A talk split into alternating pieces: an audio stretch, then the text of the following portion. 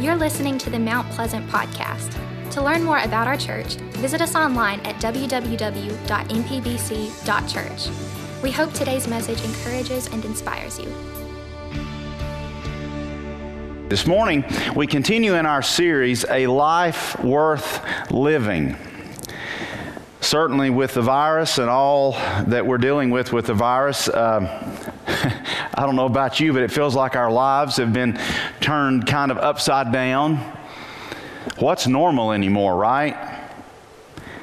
As Pastor Dale was praying, he asked the question Will we be the same when we return from this? Almost like, I don't know, I feel like coming out of a hole, and that will happen. We will come out of this. And I believe the virus is causing us to focus on what's really important in our lives. So, so I ask this question.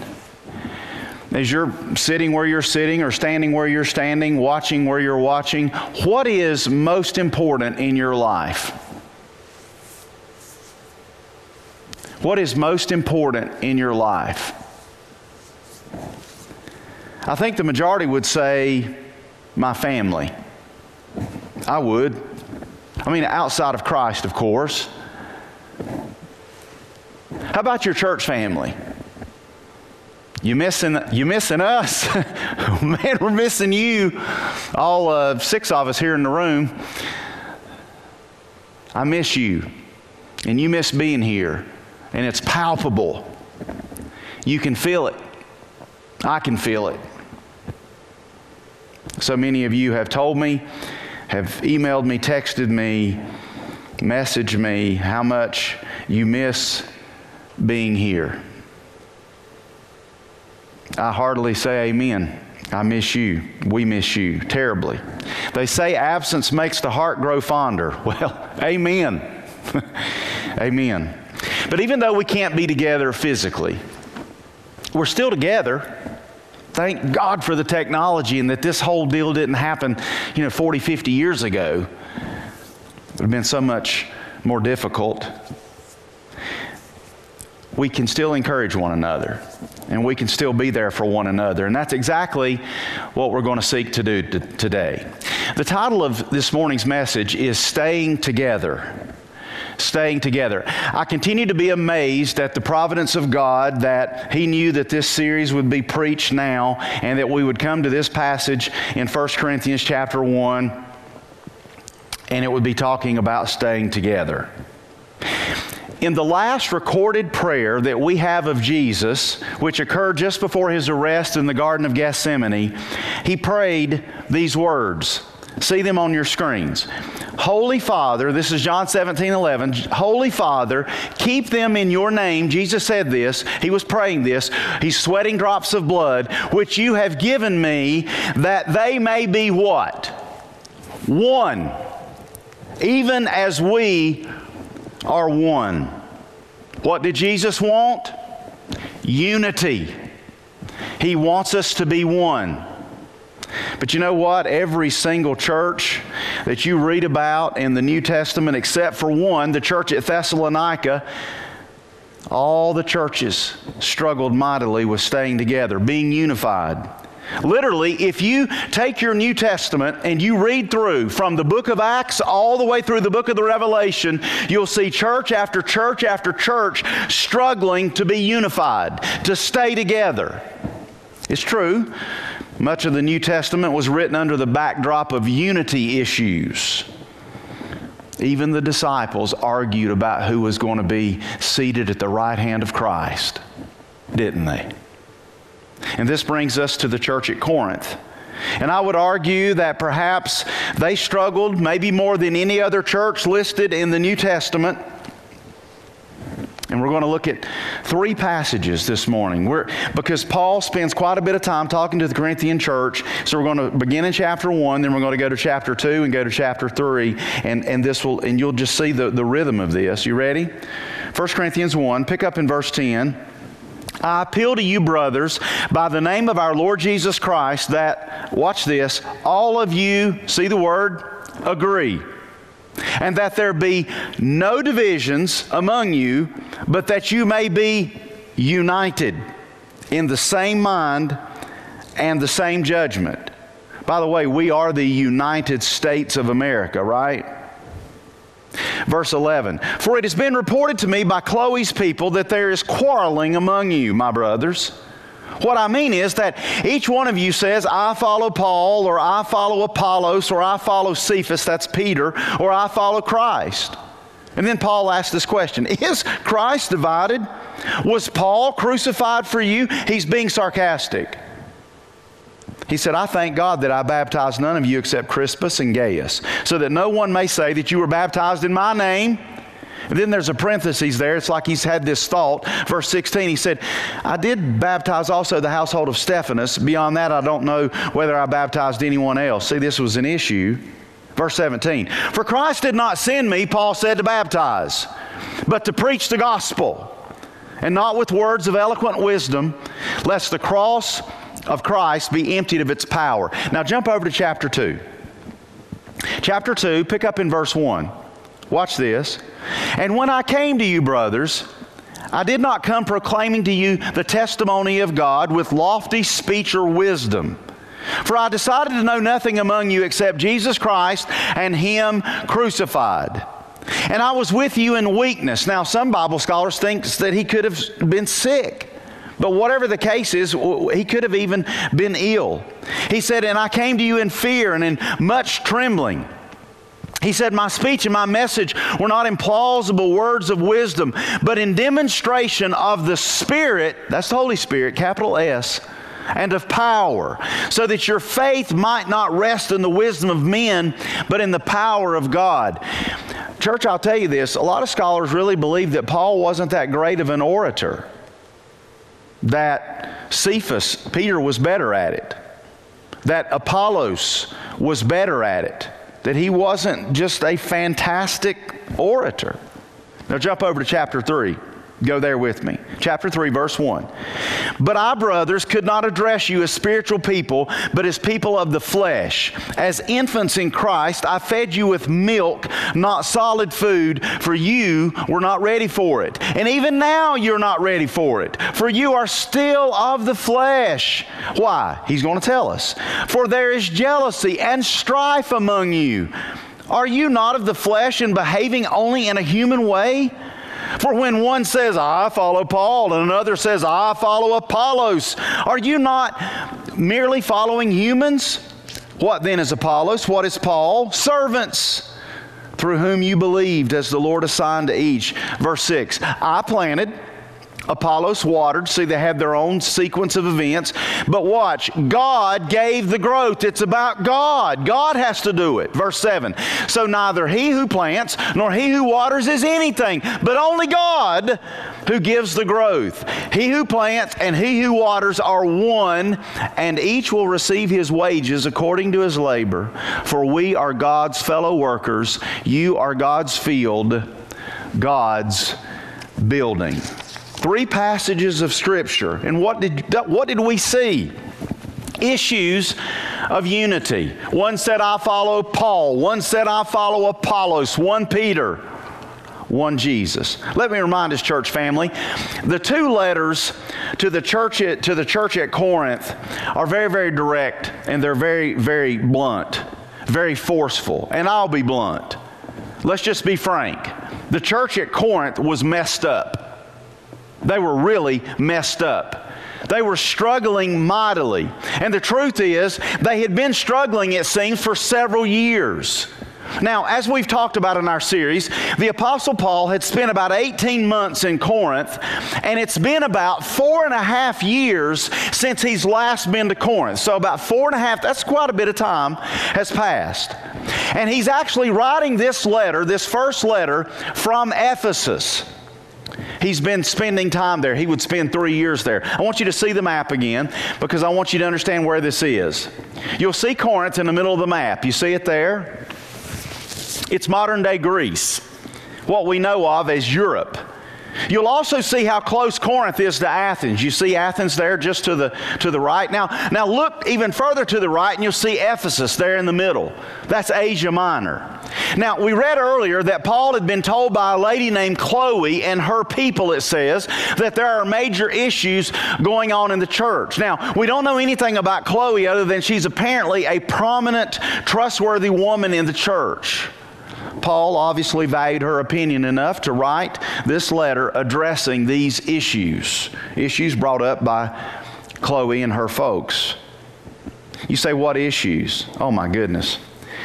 16 chapters worth of issues in 1 Corinthians. Issues upon issues upon issues. And then eventually we get another letter, 2 Corinthians. 13 more chapters.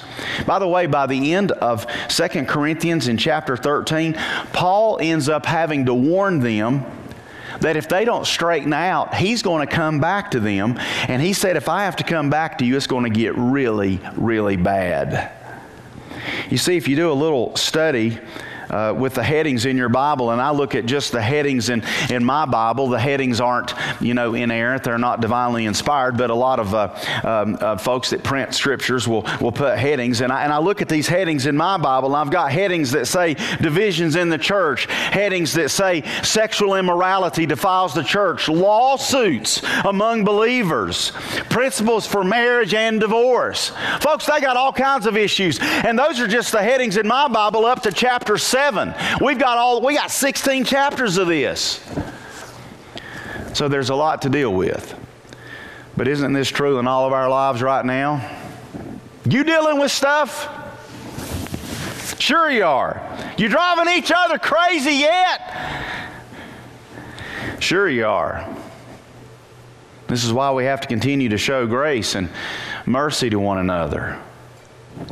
It's hard staying unified under stress, isn't it? It's hard staying unified when everything isn't going our way, isn't it? We've all been dealing with a lot lately, and we're having to lean on the strong shoulder of the Lord Jesus. And the church at Corinth is having issues, not with a virus, but with division. Division that was spreading like a virus. The church at Corinth had chosen sides. In fact, four sides, four groups, four factions. And it was getting out of hand. So much so that this lady named Chloe had to write to Paul, who was in Ephesus, to tell him, Man, it's blowing up, Paul. You got to do something because you started this church and they'll listen to you. Or so Chloe's folks thought. Look at verse 10 again. Paul literally begs them. Look at verse 10. He's begging them. He said, I appeal to you. Better word is beg. I beg you, brothers. He said, in the name of Jesus, that you all agree and that there be no divisions among you, but that you be united in the same mind and the same judgment. Folks, you and I are never going to live lives that are abundant. We're never going to have lives that we talk about in our series, little heading, A Life Worth Living, if we're constantly arguing with each other. How is it when there's tension in your house? Constantly, it's not pleasant, is it? And that's why verse 10 is such a strong admonition. There's arguing in the church at Corinth. Paul is literally using the name of Jesus to beg the Corinthians to get along and to be of the same mind. Now, that, that phrase, same mind, literally means think alike. It means same thinking. You say about what? About Jesus. Now, now, now, now, how are we to have the same thinking? Well, we have His Word right? They had the Old Testament. New Testament is literally being written as we see 1 Corinthians chapter 1 here. But, but we today, as, as followers of Christ, we have the Word of God. And so, as we follow the Word of God, we can be of the same mind. Literally being on the same page, right? You've heard that phrase? Or we need to all be on the same page. Yes. Be unified around the Word of God. Romans 12, 2 tells us that we must transform our thinking. How do we transform our thinking? Through the Word of God. Listen, God is not a God of confusion. Are you listening? God is not a God of confusion.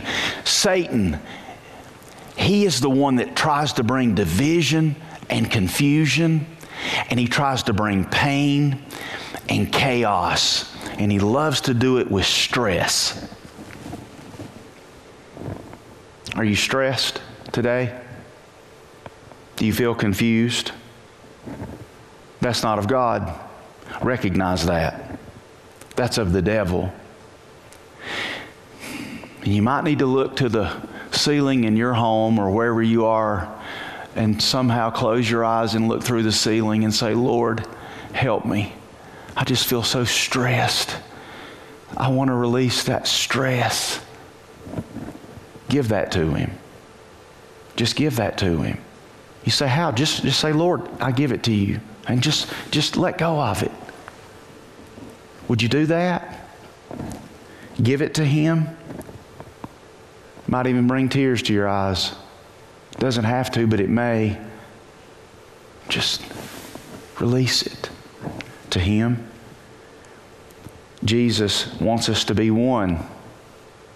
At this moment, He looks down from heaven, from His throne, and His desire is that we be one.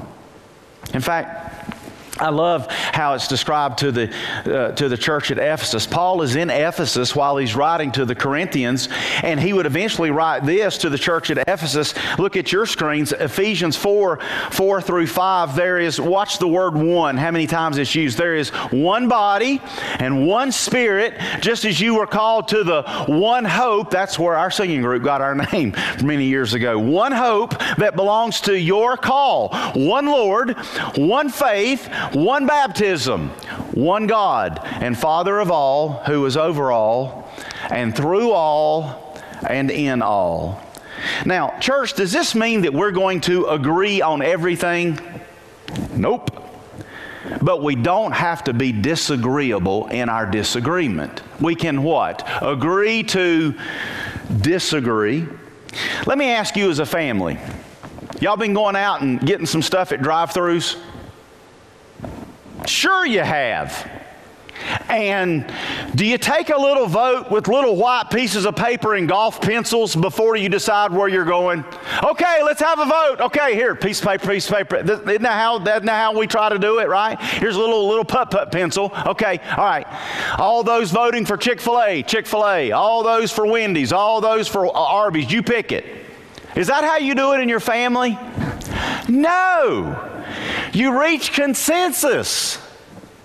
Uh, Thursday night this week, we uh, sat down as a family. We finished up our little devotion, and we were going to watch something on TV. And I said, "I've got a movie I've been wanting us to watch." And, and so I, I flipped it over to uh, to uh, Prime, and, and and I said, and they said, "Which one?" And I said, I said the name, and they go, and, and my family goes, "We don't want to watch that."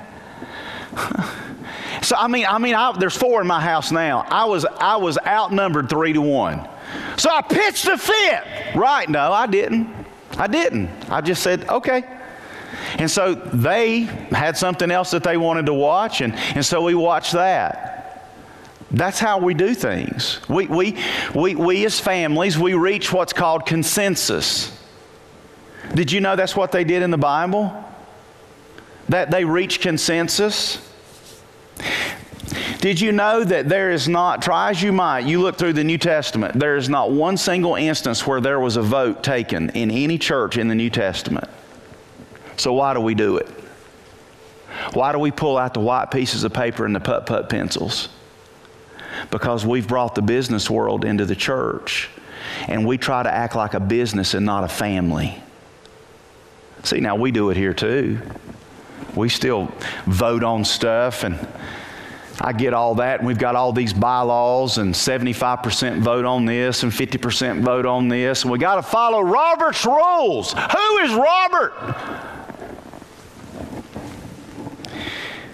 We reach consensus. You know, in Acts chapter 15, when they were discussing the fact that salvation is to be in Christ alone, they came together as a church, and there's over 3,000 in the church of Jerusalem at this time and there's no recorded vote. You know what it says in Acts chapter 15? It says this, and it seemed good to the church. They talked about it and they reached consensus. Consensus doesn't always mean total agreement. There are times we're going to have to relent, like I did Thursday night, and I went with the will of the majority. And I didn't watch the show that they wanted to watch like this because I didn't get my way. You know, but there's some people, if they don't get their way, oh my goodness, they just pitch a little fit. I mean, pitch a little fit. Churches have literally split over people trying to decide what color the carpet's going to be. What color the paint's going to be. Somebody wants blue paint, but they ended up painting it brown. And so then you got a you got a bunch of people fussing about the blue paint versus the brown paint. Which one are you? Which one did you choose? Did you choose the blue or the brown? Are we? And it happens. It, it's, it's, it's ridiculous. And Christ looks down from heaven and he just breaks his heart. Some of the things that we argue about, and you know what's even worse, church family? A lost and dying world, people who don't know Jesus, they look at us and they hear the things that we're dividing over and they go, I want no part of that. And can you blame them? And that's what was going on in Corinth. No, it wasn't carpet, it wasn't paint, it was leadership. You had the, the Paul group, the Apollos group, the Peter group, and the Jesus group. Four factions.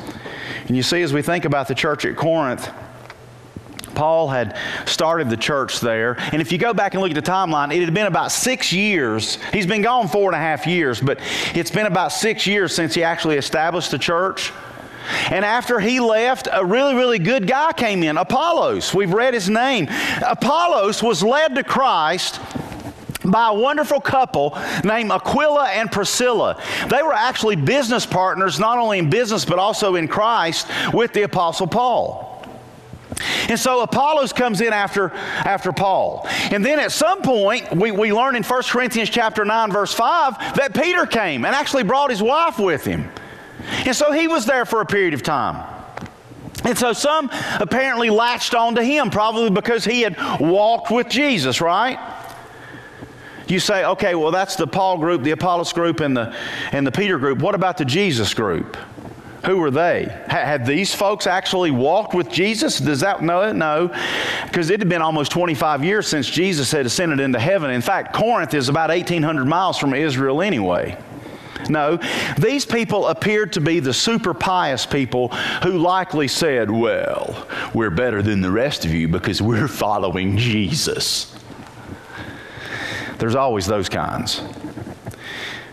It should have gone without saying because certainly Paul and Apollos Peter, they all told the Corinthians to follow Jesus. No, the issue wasn't that there was a problem with Paul or with Peter or with Apollos. No, the issue is that unfortunately, and it happens even today, that people tend to emphasize the messenger over the message.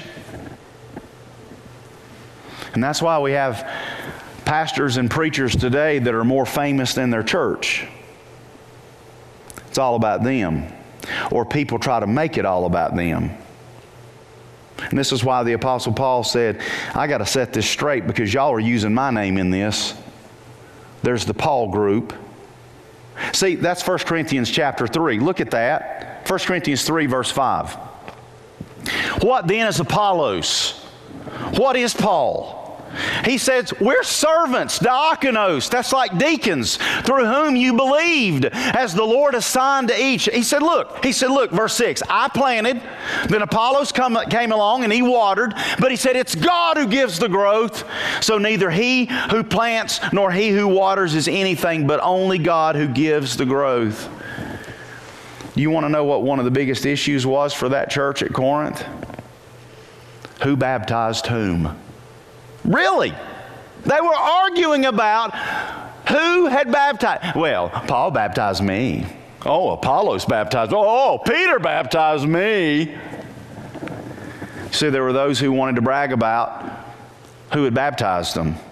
And Paul had to set that straight. Look at verse 17 back in 1 Corinthians 1. Go back to 1 Corinthians 1 17. Watch this. For Christ did not send me to baptize, Paul said. He said, but to preach the gospel, and not with words of eloquent wisdom, lest the cross of Christ be emptied of its power. Church, listen. Paul's number one priority was to preach the gospel. And that should be the priority of any pastor. He preached Christ and Him crucified, raised from the dead. He preached that Jesus saves. You see, Paul was absolutely terrified of saying or doing anything that would empty the cross of its power. And so am I. I want to preach and teach from Scripture, not the newspaper, not from CNN, not some politically correct message or language that comes from some politician or some daytime celebrity host. My direction comes from here. My direction comes from the Word of God, the truth.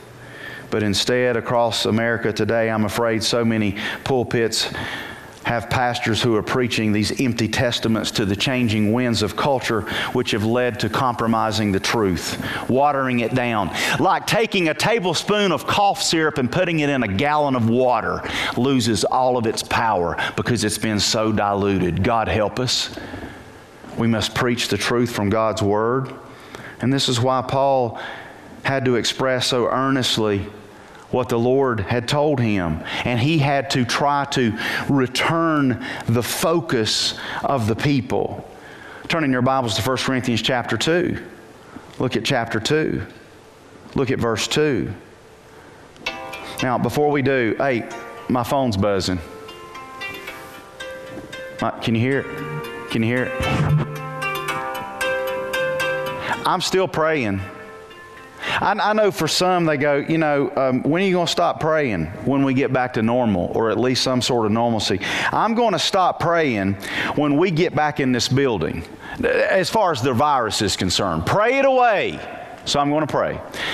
Lord Jesus, I pray that you will continue to take this virus away. Lord, I believe as we've been praying, you've been doing that. We, we're seeing, we've, we've topped the curve. We're on the backside of this in, in most of the country. I pray for supernatural wisdom for our leaders. I pray that for Roy Cooper, our governor. He's got to set a plan as to how this state's going to reopen. Father, I pray that you'll give him supernatural wisdom that will rise above ideologies, that will rise above politics. And I pray that what is best for our state will be done. And I thank you, Father. I thank you for what you're doing. I pray again for, as Pastor Dale prayed, for our frontline workers, our nurses, our doctors, healthcare workers, uh, policemen, men and women, firemen and women, all of those that are working, uh, from our truck drivers bringing food to the grocery stores, the folks that stock it. Lord, I just pray for peace. I pray for patience for us all. Lord, thank you for what you're doing in Jesus' name. Amen. Amen. If you set your phone to do that? Are you still praying? You say, I don't want to do that. I, why? Can you pray too much? And if you say, I, I pray besides 1031, good, good. As long as you're praying, that's the main thing. Look at it. 1 Corinthians 2. Have you got it? 1 Corinthians 2, look at, look at verse 2. For I decided, Paul said, to know nothing among you. He said, When I was with you, all I wanted to know was Christ and Him crucified. And I was with you in weakness and in fear and much trembling. Again, he may have been sick. And my speech and my message were not in plausible words of wisdom. Maybe he didn't speak as well as Apollos or, or Peter, but in demonstration of spirit and of power. See, that's even better, so that your faith might not rest in the wisdom of men, but in the power of God. Church family, you know what we need? Are you listening? We need the Spirit of God to move upon us. We need the Spirit of God to move among us. That's where the power is. The power of the gospel is in the moving of the Holy Spirit. Sometimes I forget that, if I'm honest. You see, following Jesus is not just about following intellectual truths truths of the head.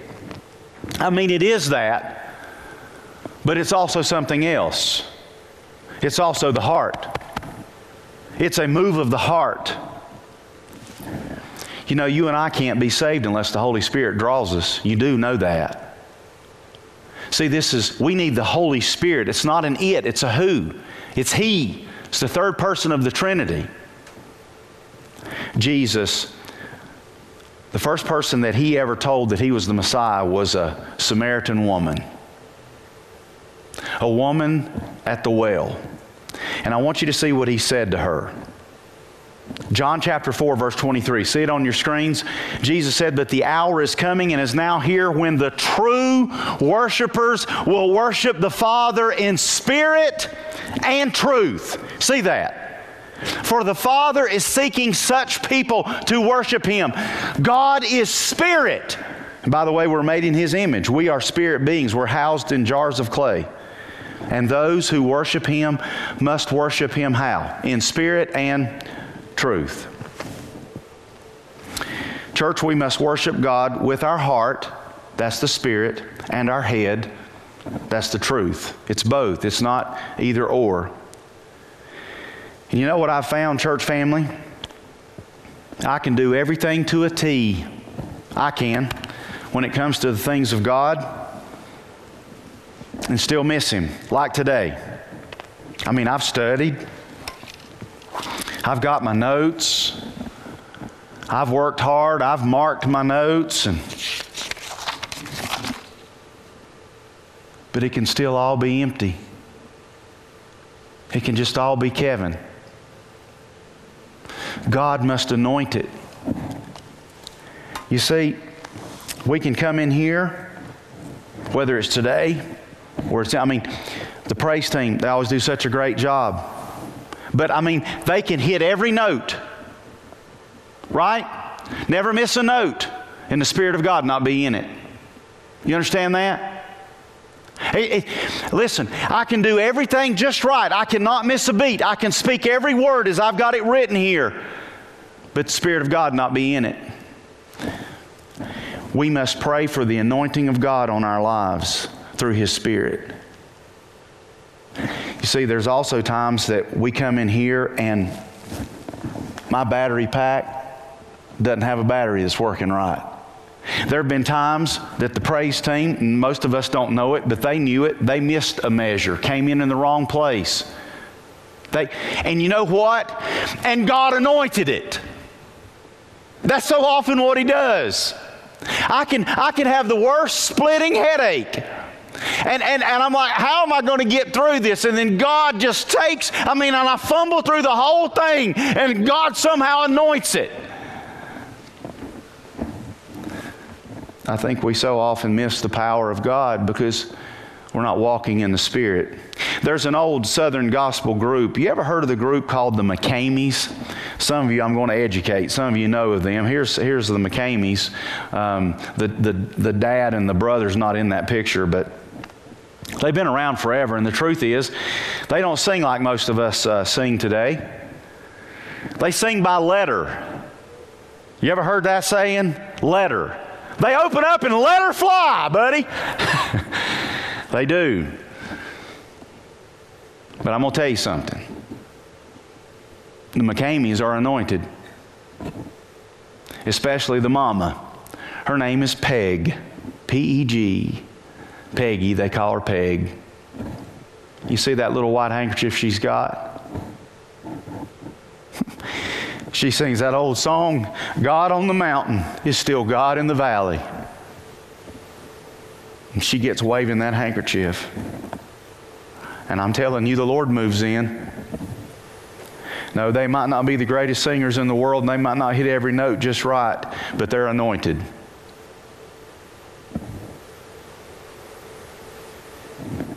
Are you? Am I? Turning your Bibles to Galatians chapter 5. Galatians chapter 5. You see, something different is starting to happen in our spirits right now. I believe that. I can feel it right through the screen. Holy Spirit, speak to us. This, this is the key to the entire passage today. You go in there, Galatians 5. Galatians 5, 22 and 23, you know those verses, right? I mean, it's, it's the list of the fruit of the Spirit, right? Okay, so, so let's look at it. Galatians 5, 22, but the fruit of the Spirit is love, joy, peace, patience, kindness, goodness, faithfulness, gentleness, self control. Against such things there is no law, and we stop there. But let's keep going. Verse 24.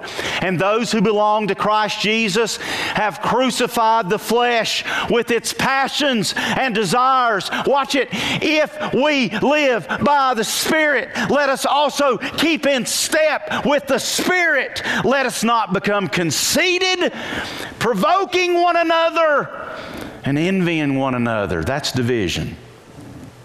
Church family, it's, it's simple. We are to live by the Spirit and keep in step with the Spirit. And when we do, we'll live like Jesus and we'll grow in the faith. But if we don't, if we don't walk in the Spirit, we'll be conceited and selfish and we'll want it our way. I want the brown paint. Well, I want the blue paint. Well, I want to watch my movie. I wanted to go to Chick fil A. I don't know why we had to go to Arby's. You're being selfish. Your way or the highway. That's not walking in the Spirit. That's being a baby. Dear church family, so often we forget about the role of the Holy Spirit in our lives. A.W. Tozer, y'all know I'm a Tozer guy.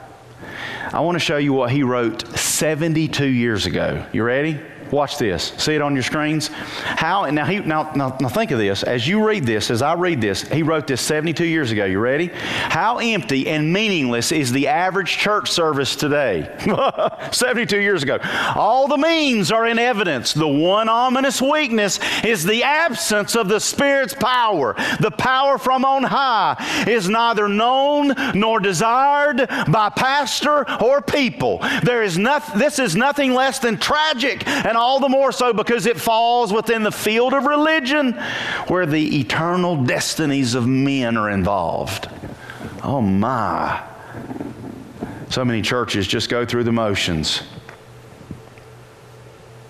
Oh, they've worked hard, they've practiced hard, they've prepared, the preacher's prepared.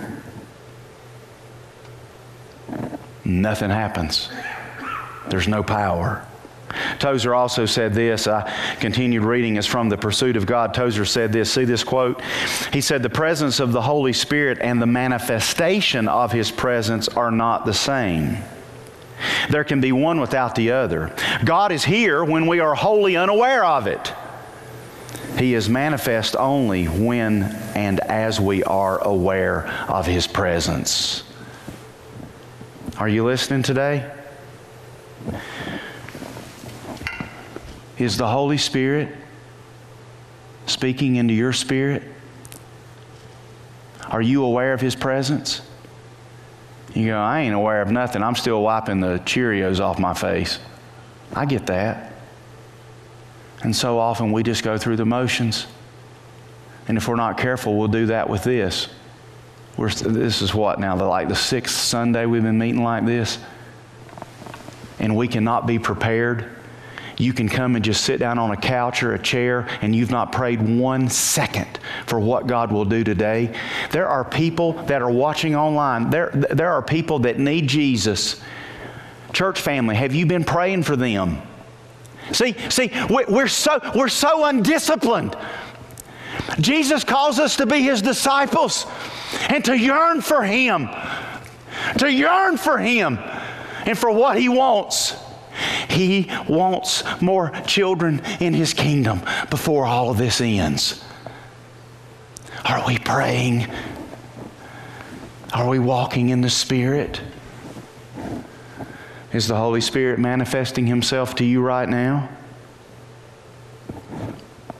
One of the shortest verses in the New Testament is 1 Thessalonians 5:19. Five words. Here they are. I believe if we were to live by these five words, we'd be good to go. You ready? See it? Do not quench the Spirit. Do not quench the Spirit. And what you say, what you do, how you act, your attitude. Are you quenching the Spirit? Is there a sin dominating your life right now? Then you're quenching the Spirit. To quench means to shunt off You want to know how you can tell if you're quenching the spirit? Your diet. You go, what? My diet? What do you mean by what I eat? Well, no, not physically, but spiritually. You can tell if you're on the bottle or on the meat. See, that's 1 Corinthians 3. Go back to it and look at it. 1 Corinthians 3, verse 1. But I, brothers, could not address you as spiritual people, but as people of the flesh, as infants in Christ. He said, I fed you with milk, not solid food, for you are not ready for it. And even now you are not ready, for you're still of the flesh. For while there is jealousy and strife among you, are you not of the flesh and behaving only in a human way? These people in Corinth were carnal. They were of the flesh.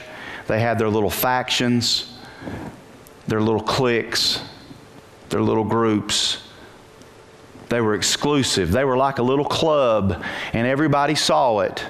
And if you walked up to that little group, they clammed up. Does that ever happen to you? You say, wait a minute, are you talking about a church or are you talking about middle school? You talking about high school? No, I'm talking about in a church. You ever been in a church and there's this little clique, this little group, and you walk up to it and everybody stops talking and looks at you? You know how that feels? See, we always think of ourselves as the one who is being, you know, whatever, as the one that walks up to the group. I'm asking you, are you part of a group? Are you part of a little group and won't let anybody else in because they're not of your deal? People are smart, folks. They see and they get us. They get us. And they get what we're about and who we're about, who we champion and who we don't champion and they watch and they see our little cliques and our little groups. So easy to get in the flesh like that, isn't it? Our little cliques. That's not of God. See, we're the family of God. Would we treat our kids the way I'm describing? Let's say you've got three kids. Are you listening? Let's say you've got three kids. And you got two kids that are a lot like you, and you, know, uh, but you got this one kid and they're not, they're not really like you, and so, so you're constantly on them. Would you do that to a kid? Surely not. Oh, it happens. It happens. Listen, you and I should be willing to let anyone in and to share the gospel. And you know what, as a church family, we should talk to everybody. You, we're not here right now.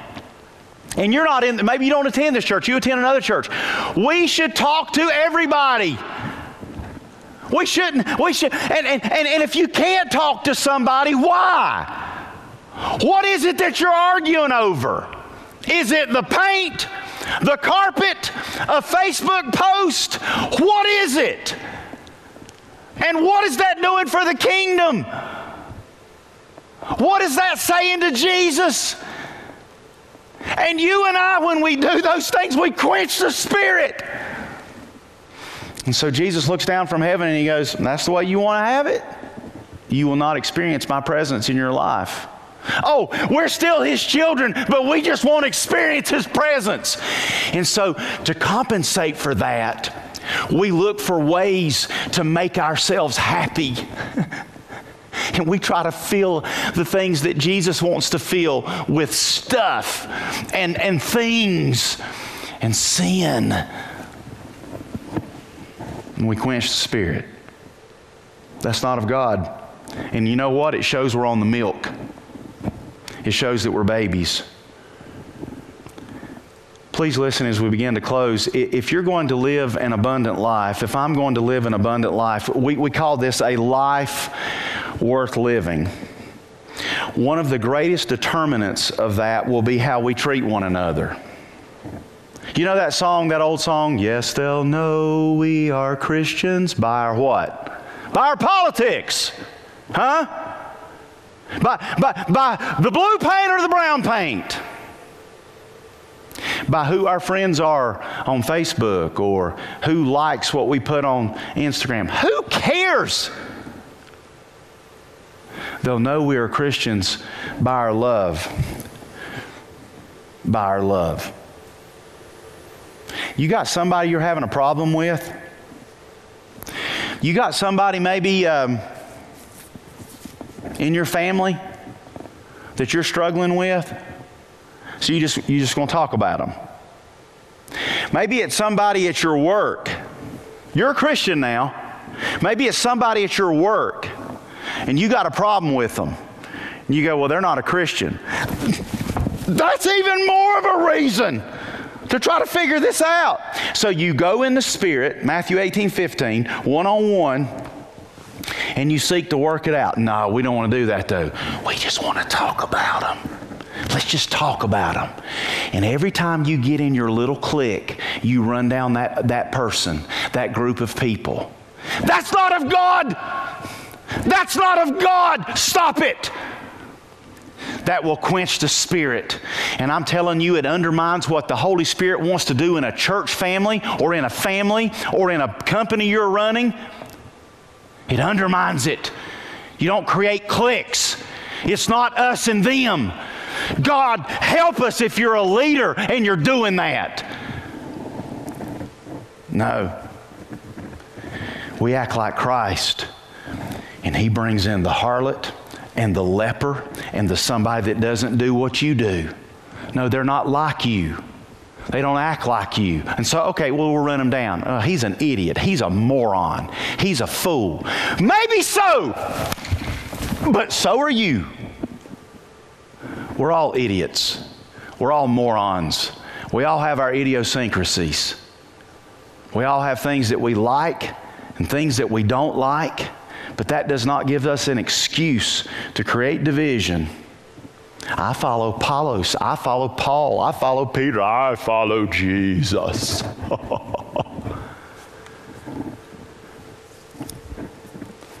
Church, our behavior, our behavior as a follower of Christ is a reflection on Jesus, even more so than the church you attend. Brothers and sisters in Christ, listen as we close. Jesus wants us to be united. He was praying and sweating drops of blood in the Garden of Gethsemane when he said, Father, make them one. We have got to stay together. You, have been seeing us all over the TV, right? Stay together through the virus, stay together. Yes, that's important. And, and, and as I watch this and I've been prepar- preparing this message, I'm like, wow. It's so true. 1 Corinthians 3 9, see it? For we are God's fellow workers, you are God's field, God's building. What'd you see there three times? You said worker, field, and building. Uh-uh. God, God, and God. We are God's. It's not about me. It's not about you. It's not about what you like, what you don't like. Sometimes we have to relent.